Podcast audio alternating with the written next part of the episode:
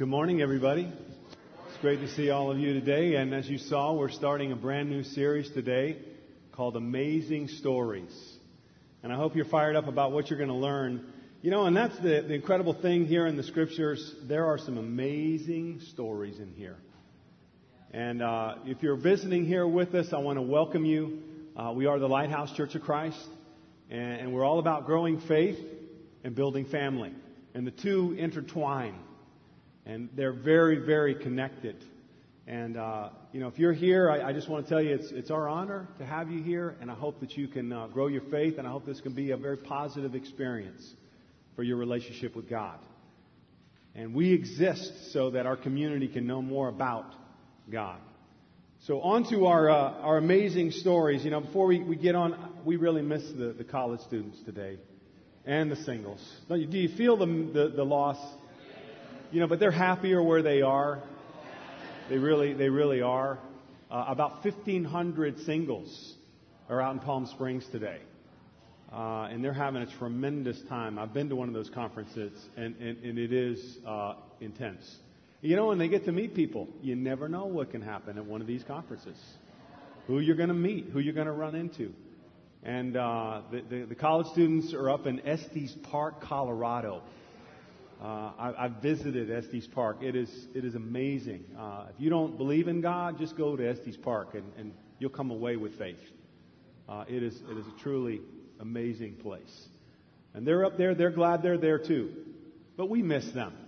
Maybe you can tell them that next week. But today we're going to begin a, a, a series, and, and next week and the week after, amazing stories.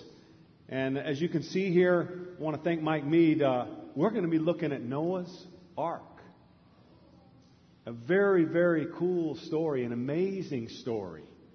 Uh, every children's book includes, uh, when it's faith related, includes Noah's Ark. You know, and you, you think, why, why is it always included? And I, I ask you today, why is Noah always included in the children's books? Besides being a cool story the animals. Yeah, you like the animals, but why is it always there? Uh, one of our one of our teachers this morning, she says, "Hey, hey, I'm doing Noah's Ark today in my class." No wonder. You know, because it's the foundation for faith. It is the it's the baseboard. It's it's it's everything. And what a tremendous story about Noah. And, and in case you're wondering, uh, we don't look at, and, here in the church, we don't look at Noah's Ark as a, as a bedtime story. We, we believe it as, as history. Uh, you know, I once asked somebody asked me, they said, do you, do you believe in everything that's written in the Bible? I said, Absolutely, I believe in everything that's in the Bible. I, I want to live by it because I, I believe it's changed my life and it's changed the lives of so many people. And one of the reasons why I believe in Noah and the ark and the flood, Jesus mentioned it. Jesus talked about it. Jesus lifted it up. It's not a, it's not a story, it's history. The history of God's people. So let's begin. You know, Noah's Ark, it happened about 2,000 years after the creation.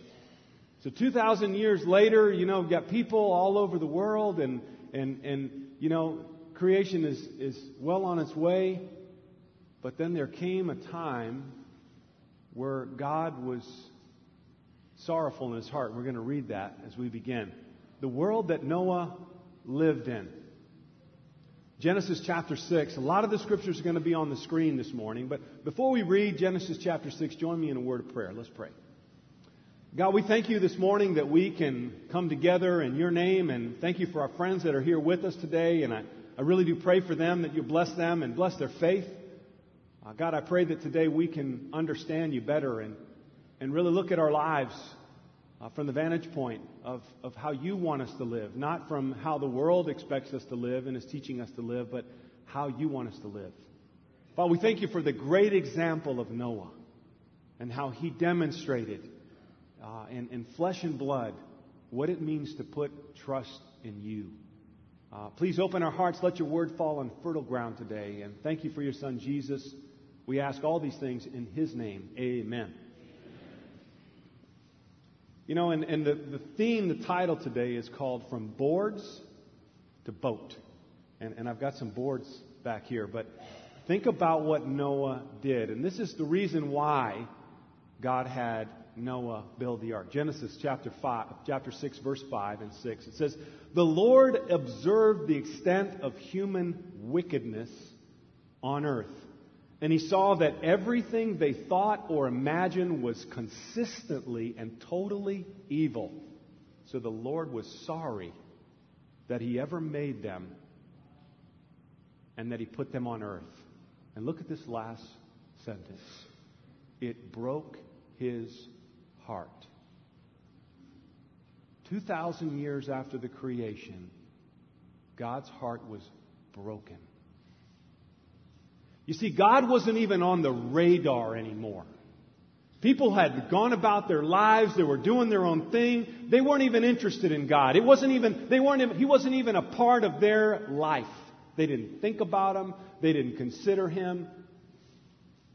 Was that the purpose that God created man? You see, and that's why it grieved him. The reason God created each one of us and created man was to have a relationship. That they could coexist together and live together and love each other. But man had gotten so bad, so off track. It says here that everything they thought or imagined, it wasn't a, you know, a passing thought. It was all the time. From the moment they woke up to the moment they went to bed, all the time they were thinking about evil, wickedness, corruption. There's another passage that talks about there was violence, terrible violence on the earth, and it grieved God's heart. It broke his heart. You know, sometimes we have this image of God that he doesn't feel what we go through.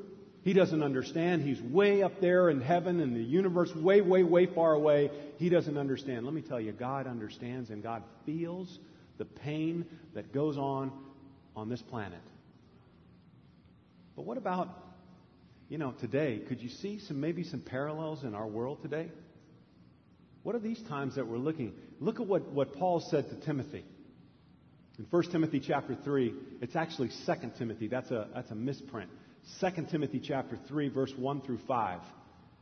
He says this to his young apprentice Timothy. He says, "You should know this, Timothy, that in the last then in the last very difficult times for people will love only themselves and their money." Doesn't sound like today at all, does it? Can't relate. They will be boastful and proud, scoffing at God, disobedient to their parents, ungrateful, and they will consider nothing sacred. Basically, there's nothing off limits. You can do anything you want. There's no consideration for the effect that it's going to have on other people. Everything's off limits. And it says here, they will be unloving and unforgiving. They will slander others and have no self control. They will be cruel and hate what is good. They will betray their friends, be reckless, be puffed up with pride, and love pleasure rather than God. They will act religious. Check this out. They will act religious, but they will reject the power that could make them godly. And what was Paul's advice to Timothy? Stay away from people like that. You know, this scripture, when I read it 26 years ago, when I was studying the Bible, gave me faith in the Bible. How could a book 2,000 years old perfectly describe my life and the world around me as I was studying the Bible? I mean, it, it, just, it just said, this is what people are like. This is what my life is like. And I wasn't proud of it. I said, I've got to change. I've got to break free. You know, and just so we understand today, God's heart is breaking again over the corruption and over the wickedness that is happening on earth. And He's giving us time so that we can change. And I'm grateful I got a chance. I'm grateful that I got an opportunity to, to change my ways and, and, and correct and get this stuff out of my life, realign my priorities with His priorities. But, you know, just so we understand, sin is not an alternative lifestyle. Sin breaks God's heart. We can't look at sin and things that, that, that religion or the Bible calls sin and say, oh, yeah, yeah, that's one man's opinion. No, this is something that negatively affects God's heart. And there is a consequence. And, and today, God is looking for more Noahs on earth. Who's going to stand and be the answer? And then we see Noah and his family the answer. And you know, you ever had a question, what can one family do? What can one man do? Well, here's your answer. You know, and sometimes we feel insignificant. What, what difference could my life possibly make here on earth? What could my little family of five possibly do to make a difference in this planet? Here's the answer Genesis chapter 6, verse 8 and 9. But Noah found favor in the eyes of the Lord. Noah was a righteous man, blameless among the people of his time, and he walked with God. You know, relate today, you know, how do you look at Christians? If you're visiting here with us today, have you ever looked at Christians? And I did this for many years. I had, I had two sisters that were, you know, devoted to God, devoted to the Bible. You know when I looked at them from the outside, looking at them? They're weird. I said, These people are crazy. Look at all the time that they're spending at church. Why can't they go out and have a good time? What, what are they doing in church? And then I heard about some of the checks that they would write, the money that they would give to the church. I mean, my sisters would spend from 8 in the morning till 4 in the afternoon at church, one way or another. Then they would go back at 7 p.m. and do some more till about 9:30 on Sunday night. I'm like, wow. What about football?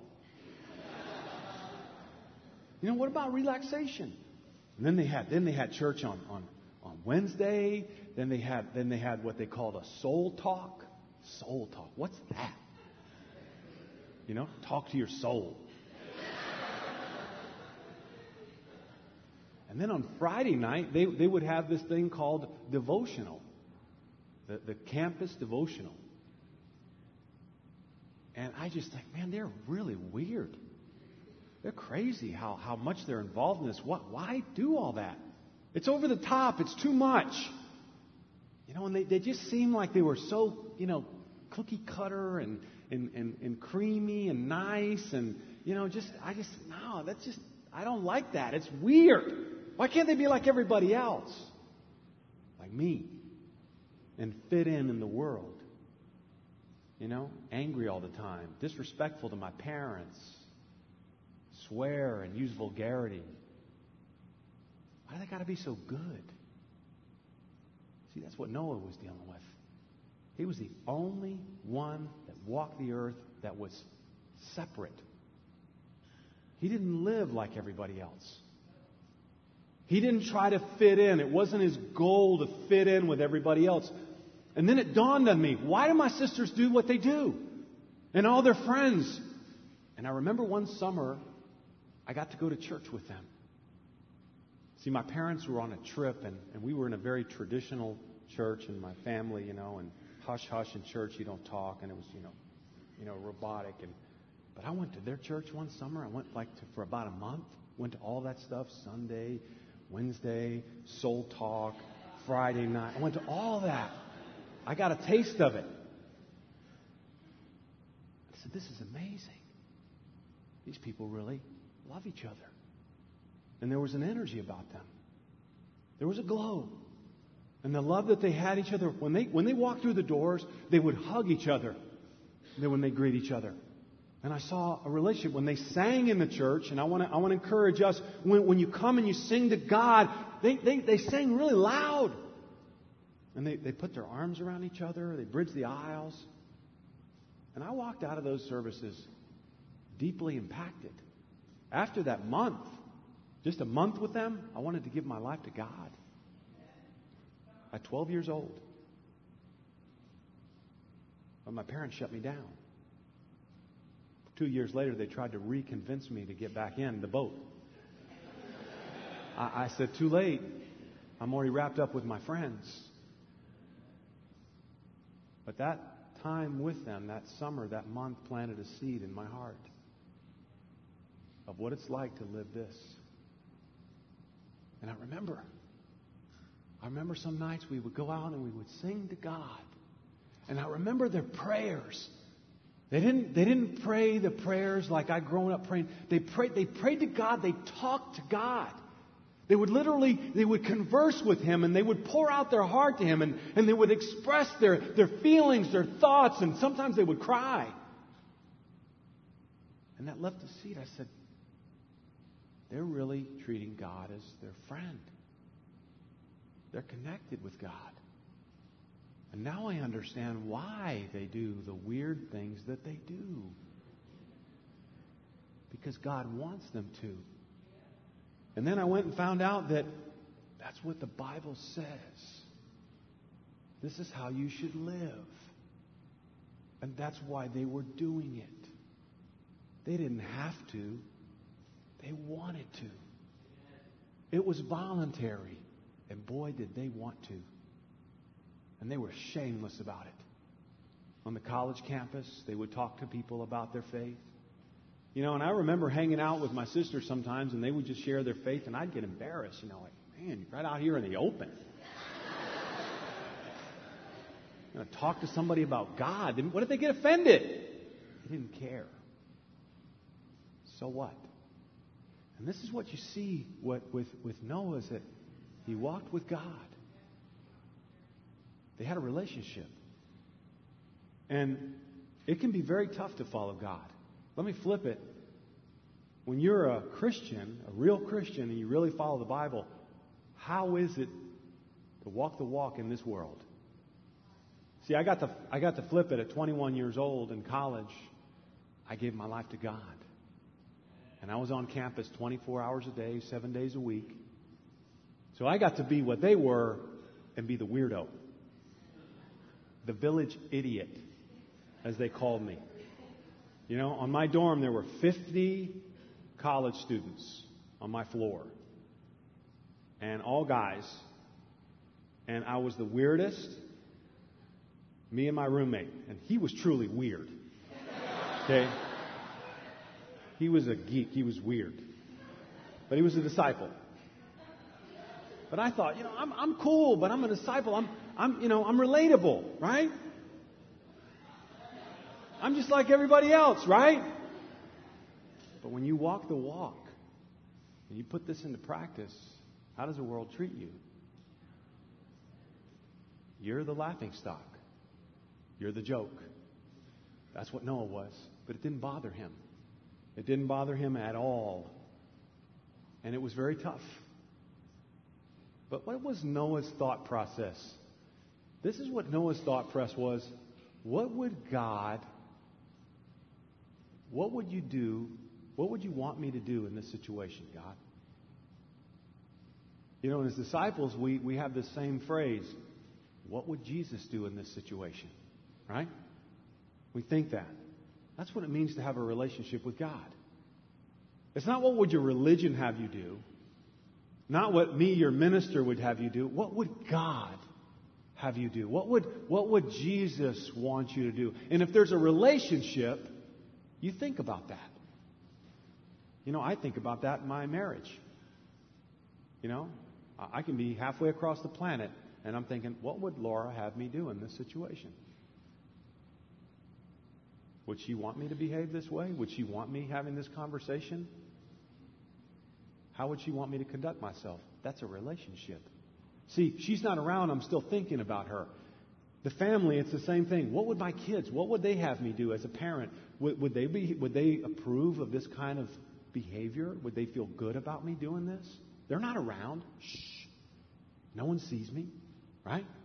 But a relationship says, doesn't matter if they're here. I care about what they think. So I'm going to I'm going to adjust the way I behave according to what they would want. Noah walked with God, and he thought about him throughout his day, and throughout his life. What's your thought process today? And if you're visiting here with us today, I want to ask you who do you think about most in your day? If you're like me, before I got to know God, you know who I thought about most? You better believe it. It was all about me. The sentence started with me, the sentence ended with me. And then through the middle of it was me. It was all about me. And my relationships were strained because of me. I fought with my parents. There were times where I fought with my friends because they weren't considering me. They didn't understand me. And it created a rub. I couldn't get along in relationships with my girlfriends because of me. You see, there's a consequence to me syndrome. I've just classified a new, a new disease, the me syndrome. But the interesting thing is that Noah, how did he do it? And, and the Bible says the construction of the ark. God, God called him. Look what it says. And without faith, it is impossible to please God because anyone who comes to him must believe that he exists and that he rewards those who earnestly seek him. God called Noah and he said, Hey, Noah, listen. I want to start over. Everything is messed up. You're the only guy that's living the life. And we're going to, you know, we're going to reboot society. And that can seem harsh to you. But you got to understand the future of the planet was in jeopardy.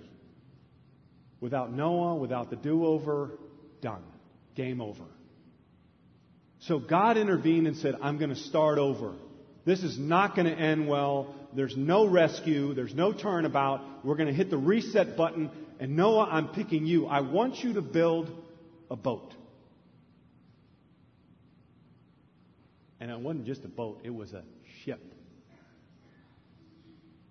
It was a huge ship. I had, I had Steve run the numbers for me because he loves to do this kind of stuff. The ark, it was a ship from back to front, it was three times the length of this building. You go one, two, three. It was just a little smaller than the Titanic, one of the largest ships ever built. One guy. It was 75 feet wide, 45 feet tall. It was two times taller than the highest point here. Straight up. Four floors straight up. The volume, okay, of the ark was 1,518,750 square feet. How about that for an apartment? What's the square footage on your house? Noah said 1,518,750. How much is that per square foot? the volume, the sheer volume of the eight times what we have here. Eight times. One guy building it. Interesting is, he told Noah the plan. He said, it's, it's, I'm going to send rain. They'd never seen rain, see, because water came up from underground. They'd never seen rain before. So God was telling him all these things, all these plans. It took Noah a hundred years to build the ark. Think about that a hundred years to build this ship. And for sure, through those hundred years, about 20, maybe 10 years into it, everybody's walking by and they start to see, really? What are you doing, you idiot? I'm building a ship. You're building a what? I'm building an ark. Because it's going to rain, it's going to flood. Could you imagine the jokes that everyone would share? he probably, if they had it, he'd be on late night TV most times. Hey, did you hear about what Noah did? Did you hear what he's doing now? And the jokes would go and go and go. And probably had a crowd there standing in front of the construction and yelling things at him and, you know, for entertainment's sake. Put yourself in Noah's shoes. How did he do it? A hundred years. How did he make it? It says it right here faith. And what is faith? Let's break it down. You can't have salvation without faith. You can't please God without faith. That's why faith in our church, the Lighthouse Church of Christ, it's one of our primary focuses. And I ask you today, even if you're visiting here, was how's your faith? Really? How's your walk going? How's your trust in God? Even in the tough times. And I'm sure that Noah's faith was tested, but see, this was his conviction. He believed. And guess, this is what the Bible defines as faith. Guess who follows the definition of faith in verse 7? Noah. He's the model of faith in the Bible. And look what it says, verse 7. By faith, how did he survive those hundred years? How did he do the construction? How did he make it? How did he go through all that? The ridicule. says it right here. By faith. You see, Noah wasn't focused on what he saw and what people were saying. He was focused on God and he was focused on his future. What are you focused on right now in your life? You see, and he, he deeply trusted this, and without faith, it is impossible to please God because anyone who comes to him must believe that he exists and that he what? Rewards. See, Noah trusted in the reward. He said, This is going to go well. I trust God. I trust his goodness, and I trust his power and his competence to do this right. And look what it says. By faith, Noah, when warned about the things not yet seen, in holy fear, built an ark, built a ship to save who? Now we're talking about super dad right here. Noah was an amazing father. And I want to encourage all the dads here today. Are you ready to step up and save your family? I mean, what an amazing testimony. And as I said in the beginning, do you believe that God could use one family? Because I know we can get in this, this idea, this mindset. I'm just one family. What can one family do? I'm just one guy. One guy, one family can save the world. And as I said, God is looking for more Noahs out there. Are you a volunteer? Are you ready to step up and step up and be like Noah by faith? I'm going to live by faith. And we're going to break it down because this word gets thrown around a lot. Faith. What's, what's faith? And we're going to look at it specifically. But he saved his family, and it says here, by faith he condemned the world and became heir of, the righteousness that comes by faith. See, Noah put the world in perspective. See, because the world was out of perspective. If you're living in the world, you think everything's okay. Killing people, oh yeah, it happens all the time. If you live in Mexico now, you get used to the fact that about 12,000 people are murdered every year. If you live in Juarez, you get used to walking down the street, oh yeah, there's another dead body. Somebody must have gotten into trouble. Can you imagine that? The nightmare?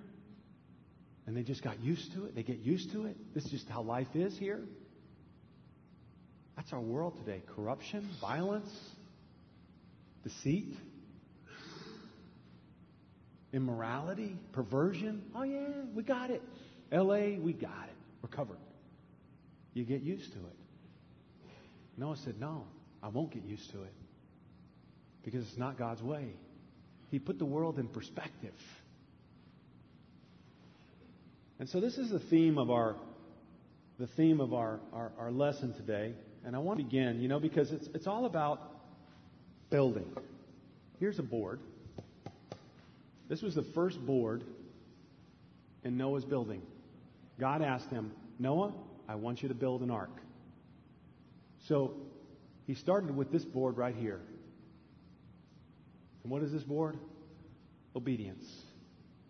He took this board and he said, I'm going to I'm to begin. And, and this, is, this is the board. If you want to build the boat, that's the weight of the boat. You need boards to build the boat. How many boards do you think it took for, for Noah to build the ark? And this is the, probably one of the most challenging things for us as people to build a ship 450 feet long, 75 feet wide, and 45 feet high. Here it is. I don't understand it. I don't, I don't get it. But you know what I'm going to do? I'm going to obey. I'm going to obey God. And all of us understand that because once you start living for God, you know, this is, this is what it is. Board by board, he built the boat. But let's break it down because there's, there's some parallels. And look at this verse here in the bottom of, of the screen. It says Genesis 6:22. So Noah did everything God commanded him to do. Everything. Every every board, every plan, everything. He did it. This was his conviction. I will obey God. I don't have to.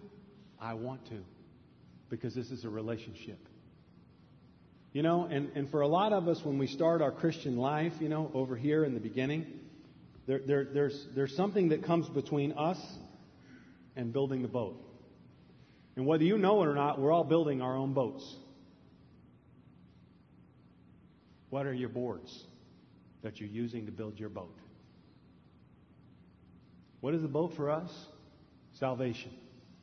You know, and as, as you move along, this is maybe, you know, a few months old as a Christian, you're getting started. This is easy, right? This is real easy to do. Obey when you're a young baby Christian, when you're, when you're on fire for God. I can do this. I'm going to obey God. What happens a couple of years down the road? What happens about 5, 10, 15 years down the road? When it's hard. You start to ask some questions. Is this, is this really worth it? I've been obedient to God all this time. Is there really a payoff here? And you know what you do over time? You know, you go through a tough time, you you drop the board. You drop obedience. It's not worth it. You see, I, I've been obeying. I've been obeying for years now. I've been doing it right. And I got these people, they're, they're walking by. I'm single, and they're walking by, they're getting married, things are going well for them, they're, they're having success, and here I am, I'm in this tough situation. And I've been faithful, God. I've been walking the walk. You know, and as a young person, you can think, well, I, have been trying to be obedient, but, you know, all my friends, they're pulling me. And you let go. You drop obedience. And you get tired of waiting. A hundred years. Do you realize that? How did he do it? How did he get through a hundred years of obeying God, board by board by board by board? And this was a huge one. How's this board in your life? As you build your ark. Dads, how's this board? Are you obeying God? You know, because your family's counting on you. They're counting on you to do it right. And looking back, how, how did he do it? He did it by faith. And, and putting this in context, Hebrews chapter 11, when we read that verse, do you realize what was going on to Christians at the time this was written and why the author wrote this letter of Hebrews to the Christians? To do this would cost you your life. You see, they were killing Christians in the second century and the end of the first century. They were killing Christians because of this Obey God, I'll kill you. I'll kill your children. And there was a terrible emperor in Rome called Nero, ruthless. He would burn Christians. He would dress up Christians in animal skins, throw them out onto the Colosseum, and watch them for entertainment. Watch them get eaten by animals. Let me tell you, at this time when this was written, it was a horrific thing to be a Christian. It was a curse. So the disciples, the Christians at this time, are going, Really? Do you realize? Do you realize what I'm having to go through to be obedient to God? I just saw my children die. And God wants me to be obedient. He wants me to hold on. And we think we got it tough today. Right? It's really hard to be a Christian. And the whole theme, the main message, the main message of Hebrews is persevere. Hang on. It's going to be worth it. Do this. You're going to make it. And God's going to bless your life. You're going to be like Noah, and you're going to be on the boat, and you're going to be rescued, and you're going to be with Him forever. Versus the rest of the world will be destroyed. That's what the Bible teaches. And that's what all of us have to understand today. Let's break down this word here obedience. What, what's that mean, obedience? Absolute confidence in the character and competency of God. And as a result, we do what He tells us to do. That's obedience. Absolute confidence in His character and competency. Now, I want to go skydiving, right? I have a dad who's 84 years old. Tremendous character. He is a man of character. I respect him. But he's 84 years old. Do you think I would go to him for lessons on skydiving? He's got character. Or let's flip it and say, I want to go skydiving. I'm going to find the black belt of skydiving. Only problem is, I saw him on America's Most Wanted last week. Would I go with him and get skydiving lessons, even though he's a black belt? No, his character is a mess. See, with God, we got both. God has the character and he has the competency to come through for us. And as a result of God's character and competency, I have absolute confidence in him. I trust him. And as a result of trusting him, I am going to do what he tells me to do. That's what Noah did. He trusted God for those 100 years. Now, here's the rest of the story. That 100 years that he spent on the boat, how long do you think he was on the boat with all those animals? A year. Could you imagine being on a boat with all those, on a zoo, a, a, a floating zoo for a year? What was the smell like? I mean, you couldn't sleep. There was always these noise all the time. The squawking, the, the, the growling, the, the this, the that. I mean, you couldn't sleep. Noah said, I got to trust God. There's a lot on the line right here. And he trusted. He trusted God. But what are some of the reasons we don't do this right here? What are reasons that we don't obey? We're afraid. Probably primary fear that I had is why I wouldn't obey God is because I was afraid of what people are going to think of me. I want to talk to the young people here because I, I, I, I get that. I lived that for a while. I was afraid of what my friends would say if I did this God's way. See, because you know what's one of primary thing that we need as human beings? Acceptance. But you got to make a choice. You're either going to be accepted by God or you're going to look for acceptance by people. Let me tell you something about acceptance by people. It's fleeting. They'll accept you today, tomorrow. Who are you? What are you about? I don't even know you. You want to hang your trust on that? You want to hang your security, your emotional stability on that? See, and that's why I turned to God because I said, I want, to, I want a relationship with somebody who's not going to let me down, ever. And, and that's what is. Fear is one, lack of understanding. Well, I just don't understand it. Let me ask you, do you think, do you think Noah understood the dimensions and the engineering behind the boat concept of the ship? He'd never seen anything like it. He just obeyed God. He didn't need to understand it. He just said, God said it, I'm going to do it. That's plenty of reason right there. That's enough. I'm going to do it. But some of us have to have everything figured out. I got to know. I got to be certain. Explain it to me. Show me. And we won't trust unless we understand it. See, that's not faith. Faith means you're going to you're going to give yourself not understanding everything. Jesus didn't understand how it was going to feel on the cross. He knew it was going to be horrific, but until he got there, and he was willing to go through it. And all the men, this, the theme of, of, of faith is throughout the Bible. So many, so many heroes. And then the last one is the wait. How long you been a Christian? How long you been walking the walk, living in the faith? The wait, the team. Here, young baby Christian, and there. That's what it is. The test of time. You know, and I wanted to share this with you because probably one of the darkest times of my life as a minister when I was living in Florida, you know, serving as a minister, and the confidence level was way down in ministers.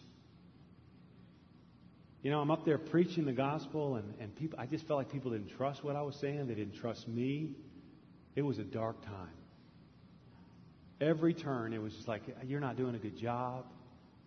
And I came that close to turning it in and saying, you know what? Maybe I should go and do something else for a living. I had friends, too, that tell me, man, you can make some money. You're good. You could sell. I came that close to giving up. I was discouraged. I remember many nights we would go to bed sobbing. What's going on, God? We want to give our lives for you. And this is how it is. You know, where there's just this kind of this kind of negativity, this environment. What's going on? A lot of my friends that I was close to had left the ministry. They, they turned it in. They quit. Other people had left the faith altogether. Felt all alone. And then I got a lifeline. You know, right there, always, there's always a lifeline. I got a phone call from a brother, Josue Ortega. He said, Why don't you come to the why don't you come to the Central American Conference in Guatemala? November of 2004. I said, Sure, why not? Love you guys, love to see you, love to spend time with you. I was hurting. I was hurting bad in my faith. So I went to the conference and you know, it was they, they were on fire for God. These were guys that I trained. These are guys that I taught about faith, and I, I trained them as ministers. And I'm down there, and I'm, I'm, I'm like, man, what has happened to me? See, and that's the, the timeline. See, they're, they're still over here. I'm, I'm out here on the timeline. It was hard. What's your timeline? Where are you at in your faith? Because there's going to be tough times. And I remember sitting down for lunch. I'll never forget it. My dear friends, Javier and Kelly Amaya, were sitting across the table having lunch. And he says to me, he says, So how you doing? And my head sank. I said, You know, I'm not doing good. We're not doing good. I mean, our marriage is good, but we're just, we're, we're discouraged. And we're thinking about quitting. You know, we got an offer. He said, Well, before you do that, let me go back. Let me go back to the, at that time, the East region. Let me talk to some people. We need a minister out here I said, okay, I'll, pray and let, let's just let's see what God does. Got a phone call a few weeks later, came back from Guatemala. Really helped my faith, you know, a couple more weeks hanging on. got that phone call. I said, "Why don't you come on out? We want to interview you. We want to spend some time with you." And I remember the interview. You, you were there. It was at Alvin's house. Remember that, Alvin? Had man, we had some kind of barbecue. It was really maybe I don't even remember what we had, but it was good. It was good food. Joe was there. You know what I felt? Love. And I felt most of it from Javier and Kelly. He said, You guys need help. You need to come to a place where you can get help. And you know what the problem is sometimes in our journey of faith and, and where we are in our life? And if you're visiting here with us today, you may be going through a rough time. You know what we don't do? We don't ask for help. And they said, You look like you need some help. And I said, Yep. I think this could work, they told me. We want to make you an offer. So you go back to Florida, we're going to talk, and we're going to meet. And I got a phone call and I got an offer. Come out here and be a minister for the Latin ministry, work with the singles. But I mention that from a reference point because sometimes this is really hard on the timeline of faith. And I'm so, so, so glad for the help that I received. And I feel like I'm in a totally different place. Would you, would you agree I'm in a different place now? Yeah, that's, it's good to get through it. But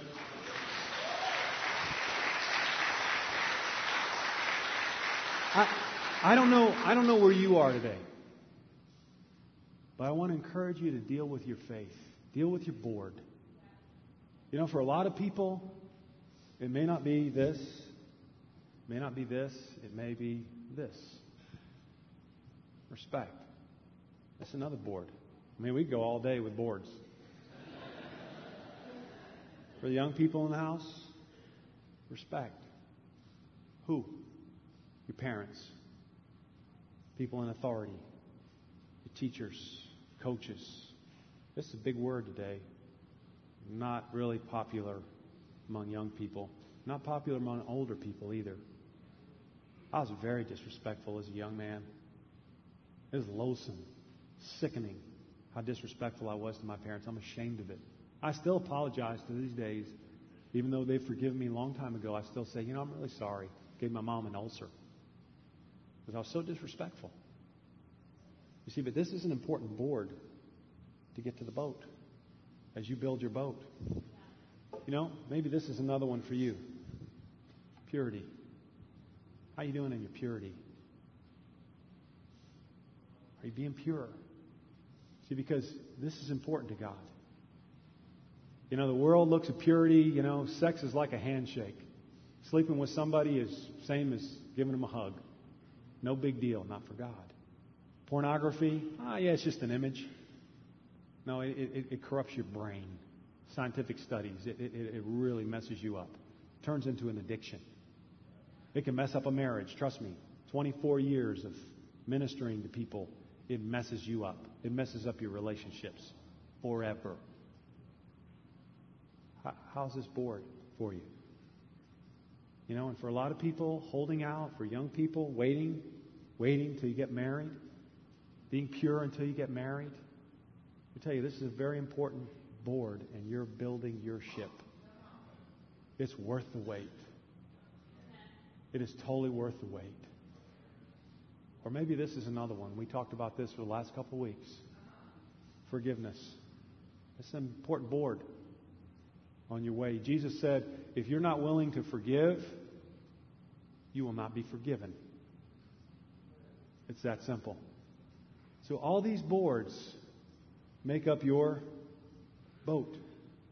Board by board, Noah built his ark. How's your ark coming along today? How's your construction coming along today? You know, and there, there are people counting on you just as they counted on Noah. The greatest test of your faith will come through time. It is the absolute hardest thing to do. And, and you know, as we talked about them, these, these are all the boards. You know, there are so many boards. How many boards do you think it took to, for Noah to build that ship? You know, these are just a few, but you know what yours are. You know, what, what are the, some of the boards I'm working on right now in my life? I'm still working on my marriage board. I'm working on my parenting board because I want to grow in being a better parent. I'm working on my minister board. I want to grow in being a better minister, helping our church grow in its faith, teaching, counseling, whatever it is. I want us to go to another level. You know, and, and don't look at life with your eyes covered like I'm just getting through the day. What's your plan? We're going to talk about that in the fall. What's your plan? You're building something for someone. How's that construction going? You got to look where you're headed and what your what your life is going to leave behind. If it's your marriage, you're leaving a legacy for your family, for your children. If you lower it, what are they going to have as a standard? So many kids are disillusioned with marriage because all they've seen is divorce and fighting and ugliness. They don't want anything to do with marriage. What? Marriage? It's a nightmare. That's the only boat that they've seen. You, Dad, can make all the difference if you will devote yourself to building a great boat, board by board. And no matter where you are today, I want to encourage you get back in the building phase of your faith. Remember Noah. What a tremendous example. What a hero. It's an amazing story. What Noah went through, all the ridicule, all the hard times. He didn't have a youth minister. He didn't have a campus minister. He didn't have anybody cheering, no cheerleaders, nobody. He was on his own. He said, God, I love you.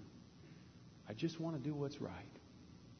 And I'm going to hang on to you because I trust you're going to deliver on that boat. Well, let's close out in communion with this passage. You're going to need your Bible here. You knew you would. 1 Peter chapter 1. You know, similar similar situation that was going on. Peter was encouraging the churches of Asia Minor, these, these young Christians, these Jewish Christians, you know, there was a bunch of them, and he was encouraging them to stay faithful, hang on, persevere. And look what he says here, chapter 1, verse 13 to, through 16. Therefore, prepare your minds for action. In other words, get your boards ready. Get the hammer and the nails. Let's go. Let's build something. Get ready for action. Be self controlled. In other words, purity. Get yourself together. Set your hope fully on the grace to be given to you when Jesus Christ is revealed. Remember the promise. He's going to forgive you of everything you've ever done. You're going to be as sinless as a baby. And verse 14, as obedient children, do not conform to the evil desires that you had when you lived in ignorance. Don't be like everybody else. Don't follow this world. That's going to be our biggest challenge. That's going to be your biggest challenge. Fit in or follow God. One or the other. You can't have it both ways. And you hang around with people enough in your life that are not of faith, they're going to have an influence on you. So you got to be careful, is what he's saying.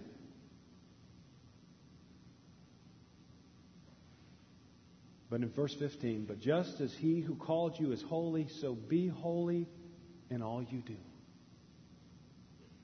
For it is written, Be holy, because I am holy. Who makes you holy? Jesus. We're going to celebrate the communion now. It's a celebration. Because without Jesus' blood and the sacrifice, there's no holiness. There's no forgiveness. He died and bled so that we could start over. You know, God doesn't have to for us. He doesn't have to flood the earth and start over with a couple of people. He can start over with you today. You can be forgiven and you can be a do-over. If you're visiting here with us today, you can have a do-over in your life. God's willing, ready, and able to forgive you of your sins. But you must accept and you must take that journey to the boat and be willing to obey and put your stock and your faith in God, not in yourself, not in this world. What an incredible opportunity we have today to celebrate the communion. I don't know what your week was like, but you can start over now. And I love communion. I need communion every single week without fail. But you know this word holy, you know what it means? Literally? Anybody know? Set apart. Set apart for what? Something special. God told Noah, Noah, I want to set apart you and your family for something special. Do you believe that today? Why does God want you to be holy? Because He wants to set you apart. He wants to do something special with your life. He wants to do something special with our church, but sometimes we get lost with it. We get focused on all these other things. And, you know, we're, we're, you know, church and our devotion to church, devotion to God is an afterthought. We don't have time because we're so busy doing other things. And so we go back to low living. You're not set apart. You're just going through the motions. There's nothing special going to happen in your life. Although you may make some money, you may acquire some possessions. But I mean special. God did something special with Noah. He wants to do something special with you. So let's pray for the communion. And I hope this really helps you today with your faith. And I want to leave you with one thing, and then I'm done. What are your boards? I want to give you that, that charge this week. Identify your boards and talk about it with your friends. What are you working on? Get open about it. Talk about it. What are your boards? And let's deal with them so you can get on to building your boat and saving many people along with you. Amen. Let's pray. Our Father God in heaven, we are grateful this morning to be able to celebrate the death and resurrection of your Son. We pray that you'll cleanse us of all of our sins, our pride, our self reliance, our distance from you, God. Forgive us, God, for the ways that we have left you and left the purpose that you created us for a daily walk. God, forgive us for our disobedience, for the times that we did what we wanted because it felt good instead of doing what you wanted in hope of the reward. God, I pray that you'll cleanse us, and I pray for our friends here with us today, God, that you'll help them to begin this week to build a relationship with you in prayer and in Bible study and to turn themselves in. God, thank you that Jesus died so we could start over and be forgiven of everything. We love you, God. Thank you for your word. Thank you for Noah, a hero in our faith. Thank you for Jesus that he came here to give us this blessing, this opportunity. We ask all these things in Jesus' name. Amen.